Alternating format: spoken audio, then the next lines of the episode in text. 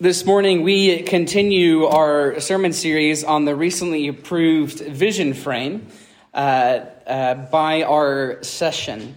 Uh, through their work, we defined a new mission statement. We elevated uh, values uh, that have always been a part of our church. We've determined a strategy to fulfill that mission and even discovered ways to measure uh, our spiritual growth. And so we're moving through that in our sermon series. Uh, we talked uh, a few weeks ago about our new mission statement, which is connecting people to Jesus, the spring of life. Last week, we talked about our first value that we came up with, which was seeking God's presence. And today, we are talking about our second value, which is growing uh, deeper. Uh, and we read this morning from uh, Paul's letter to the Romans, uh, the twelfth chapter, verses one and two. And Paul writes this to the people in Rome. Therefore, therefore, I urge you, brothers and sisters, in view of God's mercy, to offer your bodies as a living sacrifice, holy and pleasing to God. This is your true and proper worship. Do not conform to the pattern of this world, but be transformed by the renewing of your mind. Then you will be able to test and approve what God's will is, His good, pleasing, and perfect will. This is the word of the Lord. Thanks be to God. Jesus never calls us to remain the same. He always calls us to grow. Uh, when I was around six or seven, eight years old, my parents took me and my brother uh, to the recently built uh, Cecil B. Day Butterfly Center at Callaway Gardens in South Georgia. Uh, has anybody ever been there? Yeah, okay, a lot of y'all. Um, so at the time, in the late eighties, uh, there was only three butterfly conservatory centers uh, in, the, in the entire country. My parents thought, well, that sounds like fun to go to, and it's close to home-ish. We lived in Gwinnett, so it wasn't that close, but we went, and it was wonderful, and it was remarkable. Uh, I remember walking into a huge greenhouse that felt like a rainforest or a steamy bathroom after a shower. And we went in the middle of the summer, so it was kind of like we went into this air-conditioned section, and then we went right back out into the heat. Uh, I learned uh, this week that they maintain the temperature at eighty-two degrees Fahrenheit and seventy-four percent humidity uh, year-round. Those are ideal conditions for butterflies to thrive. When you walk in, when we walked in then, there were hundreds of butterflies floating through the air. They were gliding on wings of colored dust. They were landing on bits of fruit or tropical flowers, or sometimes even an outstretched hand. Uh, one time, uh, a butterfly landed on my little sister's head, and we were all so jealous about that. Uh, so the experience, again, it's wonderful because you've entered their world, and their world is beautiful. I always loved walking around hoping against hope that, that one butterfly would land on me too. Uh, it would feel like a miracle because there's nothing you could do to make a butterfly land on you. You can't entice a butterfly. You can't sweet talk a butterfly to land on you. You just can't do it. But it would bring such joy. Sadly, uh, no matter how many times we went, the wonder and the joy faded as we neared the exit. So before you left, you could look through these windows and see hundreds of cocoons lined up in compartments against the wall. Now, if you were lucky on that day, you'd see a butterfly emerge into a new creation. Uh, but without fail, there's always some that never fully made it through the process. For some inexplicable reason, they didn't transform. They went into the cocoon and then they died. To me, this was horrible. Because even as a kid, I knew that butterflies were designed to be free.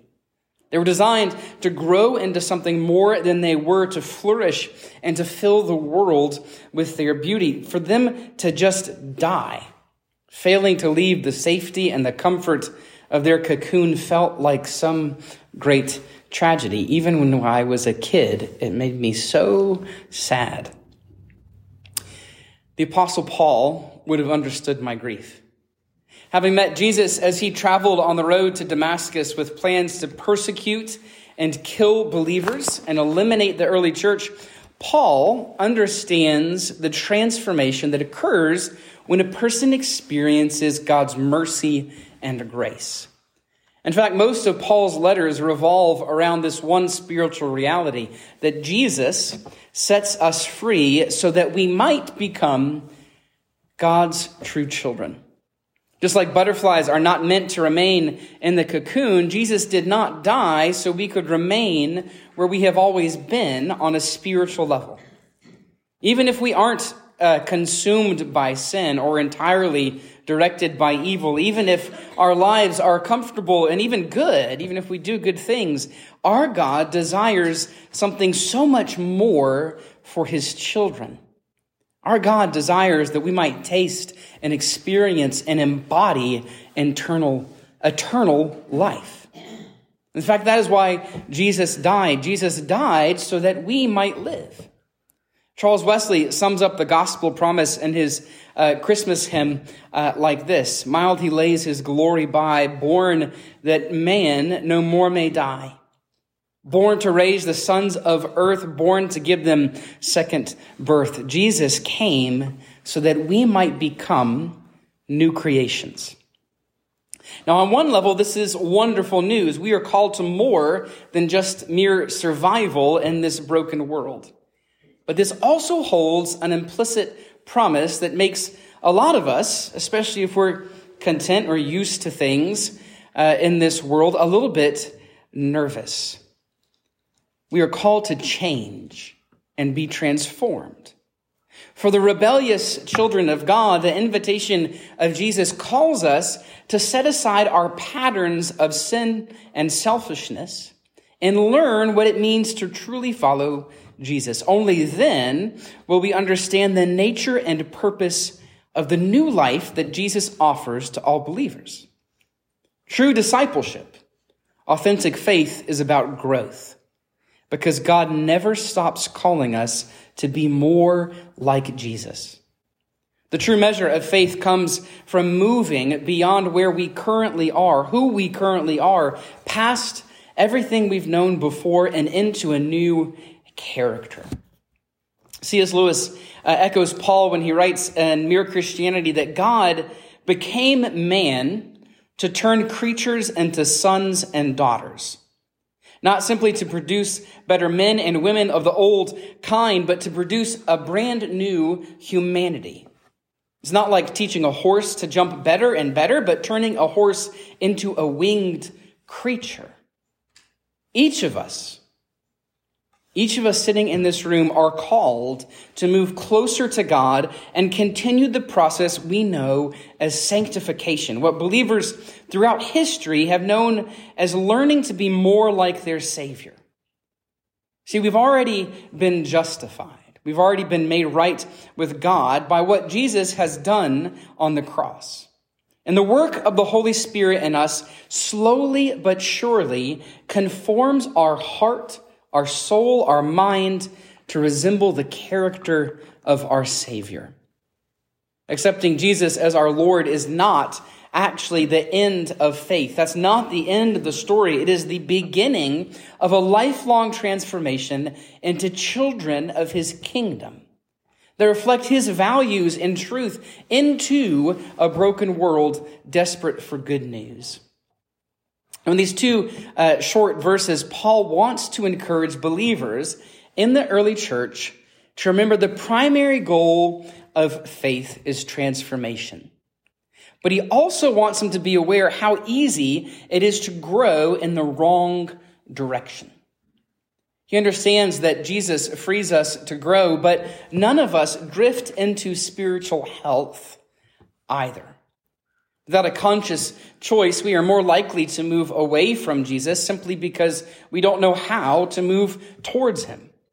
Absent a deliberate decision to learn more about God and make his ways our own, we typically choose the path of least resistance. We make spiritual growth dependent on our own fluctuating feelings or, or circumstances. Following Jesus, though, requires us to make choices that go against the internal inclination of our hearts, Living the way our God uh, desires and commands doesn't come naturally, so people never take those next steps into the abundant life that Jesus promised. We are like very confused plants. We seek out life in dark places rather than the sun that shines so brightly above us. The greatest danger, however, is that sin hijacks the human instinct to grow because we are always growing in one way or another. Jesus calls us to grow in him and through him and like him, to become people that reflect his love and grace and joy and hope to the world. But if we're not intentionally growing towards him, we are, in fact, growing towards something else. We are each always being taught, being formed by something. We see this principle in uh, parenting, but it applies no matter our age. If we are not teaching our kids uh, or grandkids about Jesus, they are still being taught by something or someone else. They are being taught by their world. By the world, by their friends, by the shows they watch, the music to which they listen to, uh, or whatever upside-down lessons the algorithms of social media desires to teach them that day. And those things are not reliable. The question is not whether we will grow, but how are we growing? In which direction are we growing? In which way are we being formed? Paul tells us that we must be conformed to the heart of Jesus. Every choice we make about what to consume or experience forms our souls and our minds in a particular way. Just like a diet of, of only junk food leads to poor health, a diet based on the attitudes and ideals and values of a broken world inevitably leads to a confused faith. The danger is the environments in which we live conforming us to the ways of the world rather than the ways of Jesus. James K. A. Smith says the church works as an antidote to this below-the-surface formation, helping us be spiritual nonconformists in a broken but all too influential world. He writes, Christian worship is essentially a counterformation to those rival liturgies that we're immersed in, cultural practices that capture our hearts, miscalibrating them, orienting us to rival versions of what it means to be really human. Our environment is not just formative, it's all too often deformative. Even if our direction is just slightly off course, Uh, if we end up growing in ways that are more toxic than healthy, uh, we can uh, still get into a lot of trouble. In nineteen fourteen, the United States Congress convened a hearing to discern what happened in a nautical disaster in January of that same year. So in thick fog off the Virginia coast, the merchant vessel Nantucket rammed and sank the steamship Monroe. Uh, forty-one sailors lost their lives in the winter waters of the Atlantic. Now, the captain of the Nantucket was charged with neglect, but the trial revealed that Edward Johnson, the captain of the Monroe, had navigated his ship into dangerous shipping lanes with a compass that was at least two degrees off of magnetic north. He was just that little bit off. He said the instrument was sufficient to direct most journeys, but also admitted he'd never adjusted the compass as long he'd been as long as he'd been captain, and he'd never really uh, uh, steered the ship in such dense fog. So what seemed adequate for normal operation led to an avoidable tragedy when precise direction was required. Even worse was the unspoken danger that kind of hung over the trial, uh, because what if this compass had been used to traverse an ocean? See, two degrees isn't much when you're traveling up the coast uh, for a short journey in clear weather, but it would lead you to a completely different country or even a continent across a large distance. Our hearts operate in the same manner. We are always growing. We are always moving towards something. But sin misorients the direction of our hearts, sometimes even just a little bit. But it always leads us astray. On our own, we grow haphazardly here and there, stumbling into the ways of life just as often as we stumble into the ways of death. But the language Paul uses to remind believers of our obligation to grow also carries incredible hope. Two words reframe our understanding of transformation, shifting the balance away from our own effort onto the internal supernatural work of Jesus, reshaping us from the inside out. So the word uses, uh, used for transformation, uh, that Paul uses for transformation here, is used only four times in the New Testament, twice by Paul in his letters, once here and once uh, in Corinthians, uh, but also twice in the Gospels, only at the transfiguration of Jesus. At the transfiguration, the disciples witness a radical change in the appearance of Jesus. Their rabbi wasn't just wearing new clothes. He underwent a comprehensive alteration, revealing the truth, the glory hidden beneath his humanity. The same kind of transformation occurs inside us when Jesus lives within us. Changed by his presence, we begin to grow in his likeness, conforming less to the world and more to his character and purpose. The word used for renewal, however, clarifies the promise of our transformation even more clearly. Clearly, the renewal Paul talks about here is an effect. It is a consequence of Jesus moving and working in our hearts through the Holy Spirit. Growing more like Jesus is, of course, an action. It's a choice that we participate in, but it begins with Jesus getting inside and resetting the course that sin has so thoroughly confused. Jesus is always pointing us again and again and again in the right direction. Paul understands our renewal happens to us because of what Jesus does in us.